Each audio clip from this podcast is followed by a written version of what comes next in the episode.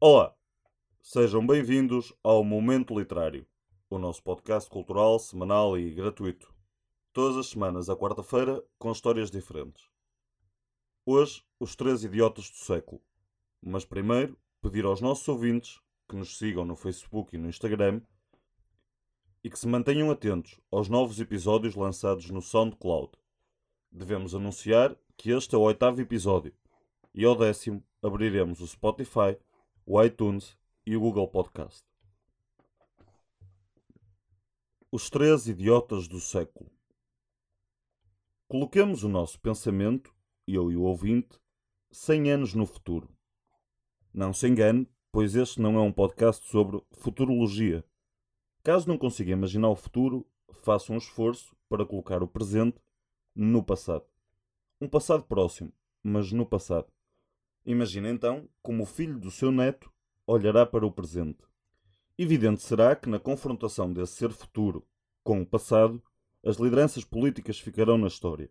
Para o bem ou para o mal, Donald Trump, Jair Bolsonaro e Boris Johnson figurarão na história do começo do século. Quando o neto do seu filho se questionar onde está, revisitando assim a história de onde veio, esbarrar-se-á, infelizmente, com Donald Trump, Jair Bolsonaro e Boris Johnson. Será então forçado a optar por uma de duas condições. Ou este foi um século de idiotas, ou estes foram os três idiotas do século.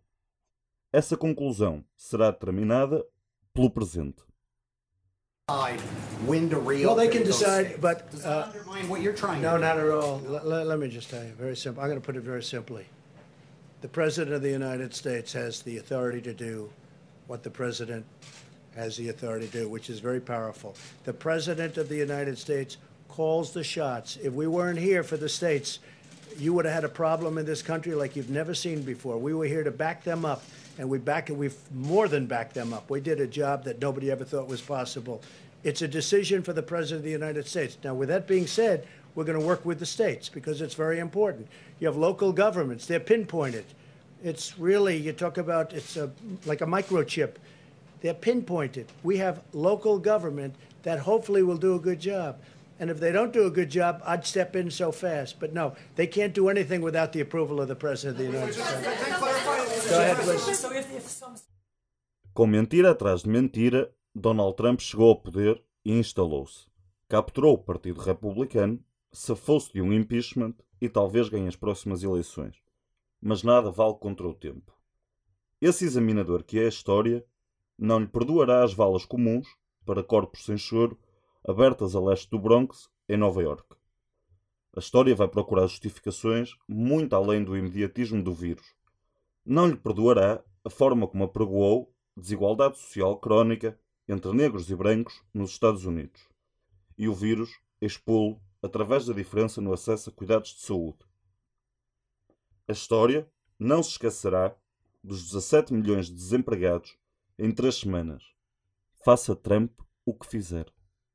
Com mentira atrás de mentira, Bolsonaro chegou ao poder, emergindo do pântano político. A fina flor do lamaçal, com histórico de atleta, já vociferou todo o tipo de besteiras, do patético ao repugnante. A forma como este indivíduo denigra o povo brasileiro não passará impune na história. Nem o genocídio das favelas, nem o grande bazar da Amazónia, nem a perpetuação da fome enquanto condição da vida.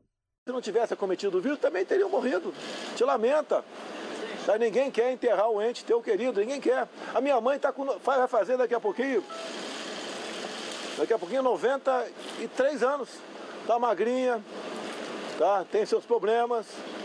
Ela está numa situação bastante complicada. Qualquer coisinha que der nela, uma gripe qualquer, ela pode, ela pode ser fatal. Lamento. Mas a Covid pode provocar mais de 200 mil mortes. Qual país?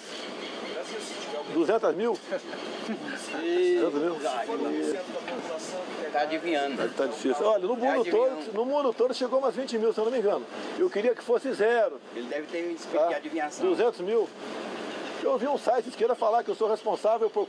Seria responsável por 498.632 pessoas. Tá?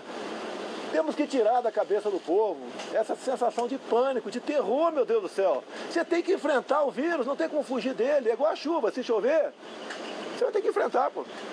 Com ou sem guarda-chuva. Sobre o Brasil e o vírus, dispenso o ouvinte comentários. Boris quis contaminar o grupo e acabou contaminado. Uma má sorte para quem passou toda uma campanha política a desvalorizar o estado ruinoso do National Health System, o Serviço Nacional de Saúde britânico. Nessa mesma altura, os jornais ingleses faziam manchetes com crianças a dormir no chão de corredores de hospitais. Mas Boris já socorria pelo Brexit.